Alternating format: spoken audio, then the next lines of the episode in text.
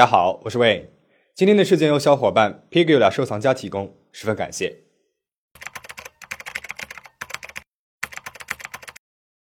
一九九四年的电影《赌神二》当中有一个剧情是，发哥饰演的赌神高进外出，留下了怀孕的妻子阿柔独自在家。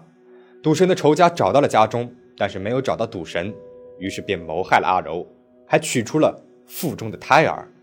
这种寻仇的方式，只是看电影都觉得太血腥了。而今天要和大家讲的是实实在在的在现实当中发生的类似的事件。开始之前，我想说明，这是《迷雾一团》系列的影片。是一桩还未解决的悬案。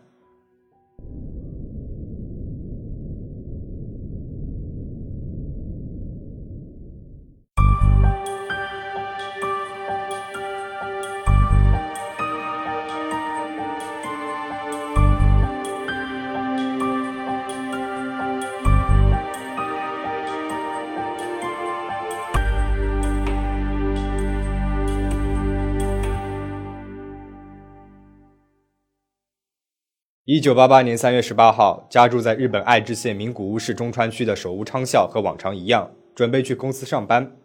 他的妻子美绿子将他送到了楼下。美绿子已经到达了预产期了，这是夫妻俩的第一个孩子，两人都十分期待新生命的到来。但是宝宝似乎并不是那么着急，已经过去了预产期五天了，还是没有什么动静。手屋昌孝嘱咐妻子，一个人在家要小心一些，如果有什么情况的话。马上和他打电话，妻子微笑着看他上了车，然后转身走回了租来的公寓里面。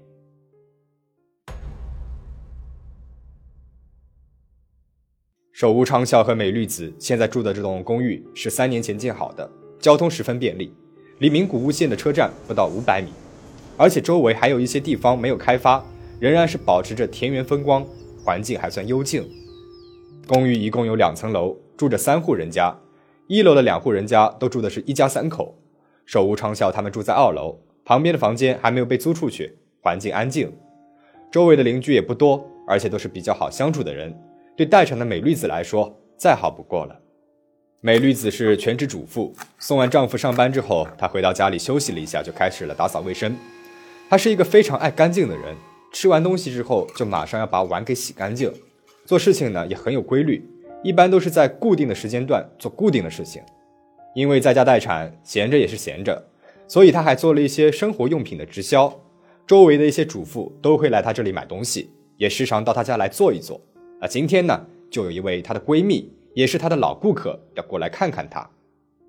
因此她抓紧时间把家里再整理了一下。没有过多久，闺蜜就带着水果来了，因为闺蜜呢已经是一位宝妈了。美绿子她有很多关于宝宝的事情想要问问她，两个人在家里聊得很开心。在这期间，手无长啸因为不放心独自在家的妻子，中午十二点的时候，他还给美绿子打了个电话，问他宝宝有没有什么动静。毕竟已经到了预产期了，随时都有发作的可能。美绿子一边笑他太过于紧张了，一边告诉他没有什么变化。在和闺蜜聊天的时候，闺蜜好像听到了门口窸窸窣窣的声音，她问美绿子。有没有听到什么奇怪的声音啊？美女子听了一会儿，便不在意地说：“应该是排气扇的声音吧。”闺蜜下午和理发店约了三点半以后烫头发，于是到了三点，闺蜜和美女子告别。美女子想着送送她，没有锁门，便一起出去了，把她送到了楼下的停车场，看着她开车走了，才回到家。下午四点，快递员送来了快递，但是有些奇怪的是。美绿子平时只要有快递到了，就会马上出来拿的，但是今天却没有及时来拿。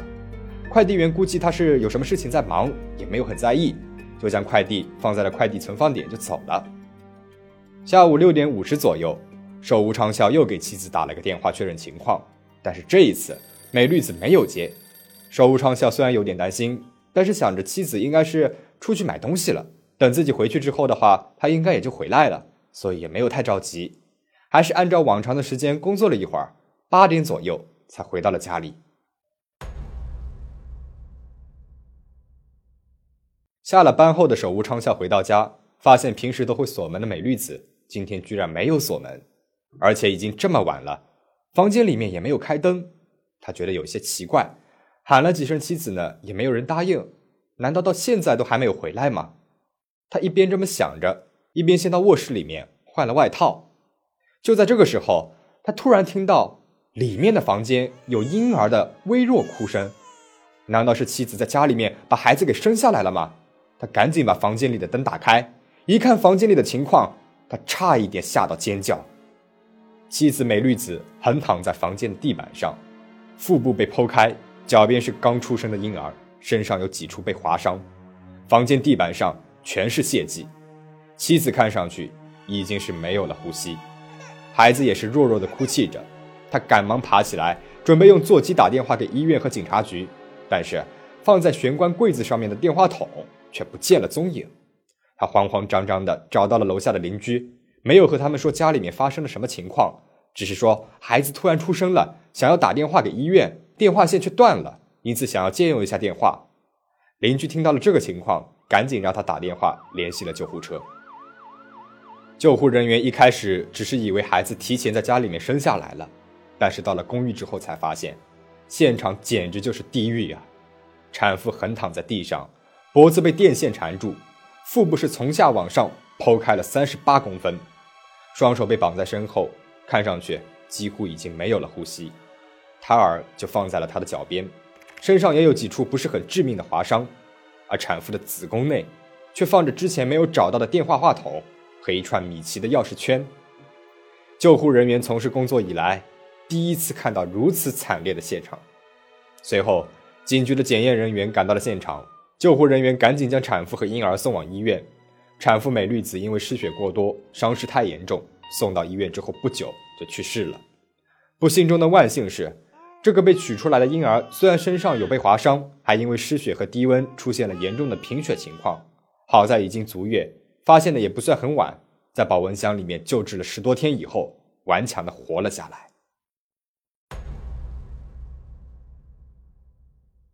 接到报警的爱知县搜查一科看过现场之后，立刻成立了特别搜查本部。他们推测，凶手是心理变态。或者是对手无昌孝他们家里面存在着强烈的恨意。案发后的第二天，三月十九号，警方对美律子进行了司法解剖，发现产妇美绿子是死于窒息。从现场的出血量来看，凶手是先将美绿子勒死了之后，再将她的身上的孕妇服卷上去，然后再用十分锋利的刀具将胎儿给取了出来。再从遗体的状态来判断，警方推测。美绿子的死亡时间应该是在下午两点半到七点半之间。为了进一步的确定死亡时间，警方对十八号当天的情况展开了调查。因为当时的监控设备并不是很发达，警方只能走访了美绿子的邻居、亲戚和朋友。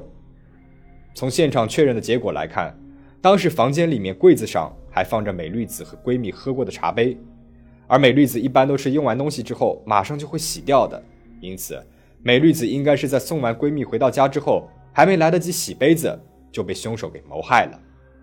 同时，警方还了解到，快递员四点来送快递，但是美绿子没有按照往常的习惯马上就来取，推断美律子被人杀害的时间应该是在下午三点到四点这短短的一个小时之内。现场的门锁并没有被破坏，房间内也没有争斗的痕迹，警方断定，凶手应该是从大门进入到了房间，但是。根据手无昌孝和其他人的说法，美律子是一个性格很谨慎的人。那到底是什么人？因为什么原因可以让美律子放下了戒备，打开房门呢？而且房间内没有看到作案的凶器，也没有留下犯人的任何东西，甚至连指纹都被擦拭得干干净净。可以看出来，凶手在作案之后还十分冷静地做了消除证据的处理。留在现场的线索只有一个，是一个。二十五厘米的脚印。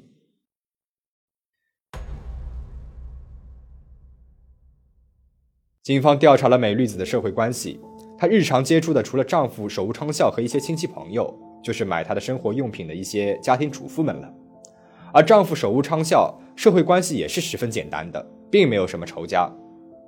类似这样的作案，不像是夫妻俩日常接触的人能够干得出来的事情。警方推断。凶手很有可能是考虑到了婴儿，才选择了剖腹这个行为。因为一旦母体死亡，胎儿如果待在母体内超过十五分钟，会因为缺氧而死去。而这个凶手在勒死了美律子之后，赶紧就把胎儿取了出来，而且过程是很谨慎，尽量的没有伤到胎儿。凶手这种看起来很想是要保住胎儿的举动，让警方怀疑这个凶手是不是美律子的丈夫手无昌孝呢？那手无昌孝的动机是什么呢？根据邻居们的反映，手无昌孝和美律子经常会吵架，夫妻俩关系并不是像表面上看起来那么甜蜜，而且手无昌孝的几个举动也很奇怪，比如案发那天他回到家里面，明明觉得不对劲，却没有第一时间确认妻子的安危。而是先去换了衣服，这也太奇怪了。还有就是，事后媒体来进行案件采访的时候，手无昌孝在大量媒体面前特意倒了一杯酒，放在了妻子的灵位前，很平静地说道：“因为美律子很喜欢喝红酒，先让我敬她一杯吧。”这些行为都让警方觉得，对于一个刚刚失去妻子的丈夫来说，实在是太过于冷静了，很有可能是他故意装出来给大家看的。但是后来经过手无昌孝的公司确认，下午三点到四点左右，他确实一直都在公司上班，不可能回家作案，因此排除了他的作案嫌疑。丈夫手无昌孝排除了嫌疑，那么凶手还有可能会是谁呢？对此，警方做出了几种推测。第一个，外部抢劫犯。根据公寓内其他住户的反映，当天下午三点左右，有一位三十岁左右的男士来一楼询问。这里是否有一位叫中村的住户？当时一楼的住户告诉他，这里没有姓中村的，然后就关上了门。当时那位住户也没有太在意这个人，而现在公寓里面发生了命案事件，回想起当时那个陌生人的举动，住户就觉得有不少的疑点。一个是这附近根本就没有住过姓中村的人，而且本来这栋公寓就离道路有点远，中间还夹着一个停车场，这个陌生男性他特意跑来公寓来问。就有点不太合常理了，而且他在门口询问的时候，还一边窥探房间内的样子，这些都是不太正常的地方。有可能是这个陌生男性在一楼询问失败之后，然后再用同样的理由找到了美绿子，趁着她送完闺蜜刚回来，门还没有锁的时候进屋攻击了她。但是也有不同的意见提出了，虽然当时日本这类打着找人的名义，实际上是进屋抢劫的案件时有发生，但是。一般这类人都只是想尽快抢走主人家的财物，会尽量的避免过多的纠缠，而且为了防止在抢劫过程当中出现冲动性的伤人，他们一般都不会携带攻击性的武器，而杀死孕妇再将胎儿取出的这种行为，显然是不太符合一般的入室抢劫的。第二点，医务行业人员，死者美律子的腹部被十分锋利的刀切开了三十八厘米。而且下刀的地方只重复了两到三次，如果不是有一定医学知识的人，普通人因为犯案的恐惧和对身体结构的不了解，是无法做出这么干净利落的切口的。而且前面我们说过，凶手在勒死美律子之后，十五分钟之内就取出了胎儿。被取出的胎儿身上虽然有几处划伤，但都不是致命伤，而且脐带啊也是被准确的切断了，这些都是超出了一般人的医学知识范围的。于是警方推断。凶手很有可能是一名有专业医学知识的男性，并且对孕妇抱着异常的好奇心。但是这个猜测也存在着疑点，因为根据妇产科的医生确认，当时日本的剖腹产已经推行横切了，只有出现特殊原因才会采取竖切的方式。而且哪怕是竖切，也是从肚脐下方开始从上往下切的，然后一层一层的剖开腹壁和腹膜，而不会像凶手那样一刀切到底。凶手的作案手法。和从医人员的基础理论是不符合的。不过，医生也同时指出，虽然有一定医学知识的人进行剖腹的话，一般只需要三到五分钟，但是如果是完全不懂医学的人来做的话，在不给胎儿造成致命伤的前提之下，要在母体死亡后短短的十几分钟之内取出胎儿，几乎是不可能的事情。第三，未成年犯罪。这起案件发生的一个月之前，名古屋才发生了情侣被杀害事件。一对情侣在约会的时候被杀害，肇事的六个人里面有五个人是未成年人，而这起案件当中，把其他的东西放到肚子里面，这种猎奇的行为，很像是对生命无知的未成年人才做得出来的犯罪行为。虽然不能够排除这种可能，但是因为凶手是脱了鞋之后才进入的美绿子家中，因此应该不是冲动性的杀人，而且二十五厘米的脚印也不太符合大部分未成年人的大小。虽然当时警方对案件凶手有多种猜测，但是因为都没有决定性的证据，因此此案一直作为一起未解决悬案存留至今。这个案件最大的疑点就是，凶手为什么取出胎儿之后，又把电话筒和米奇钥匙圈放到了他的肚子里面？对此，东京医科牙科大学的石井利文研究员推测，凶手应该是一位想要自己亲手对孕妇剖腹取出胎儿，看看孕妇体内的人。也许，凶手取出胎儿之后，把重新放进去的话筒当成了胎盘，电话线当成了脐带，而米奇钥匙圈则当成了胎儿。因为当时周围邻居还看到过现场附近啊有一辆不属于这边住户的小汽车，没有熄火就停在了公寓下面的停车场里面，因此凶手很有可能是开车过来的。警方的搜查范围从被害人所在的区域扩大到了大阪，陆续投入了大约四万警力。追踪了有嫌疑的对象一千多人，但是一直到现在都不能够确定凶手到底是谁。而那个在案件当中活下来的孩子，在一九九九年和他的父亲手无昌孝一起离开了日本，定居到了夏威夷。一直到他离开日本之前，父亲都没有告诉他自己母亲真正的死因。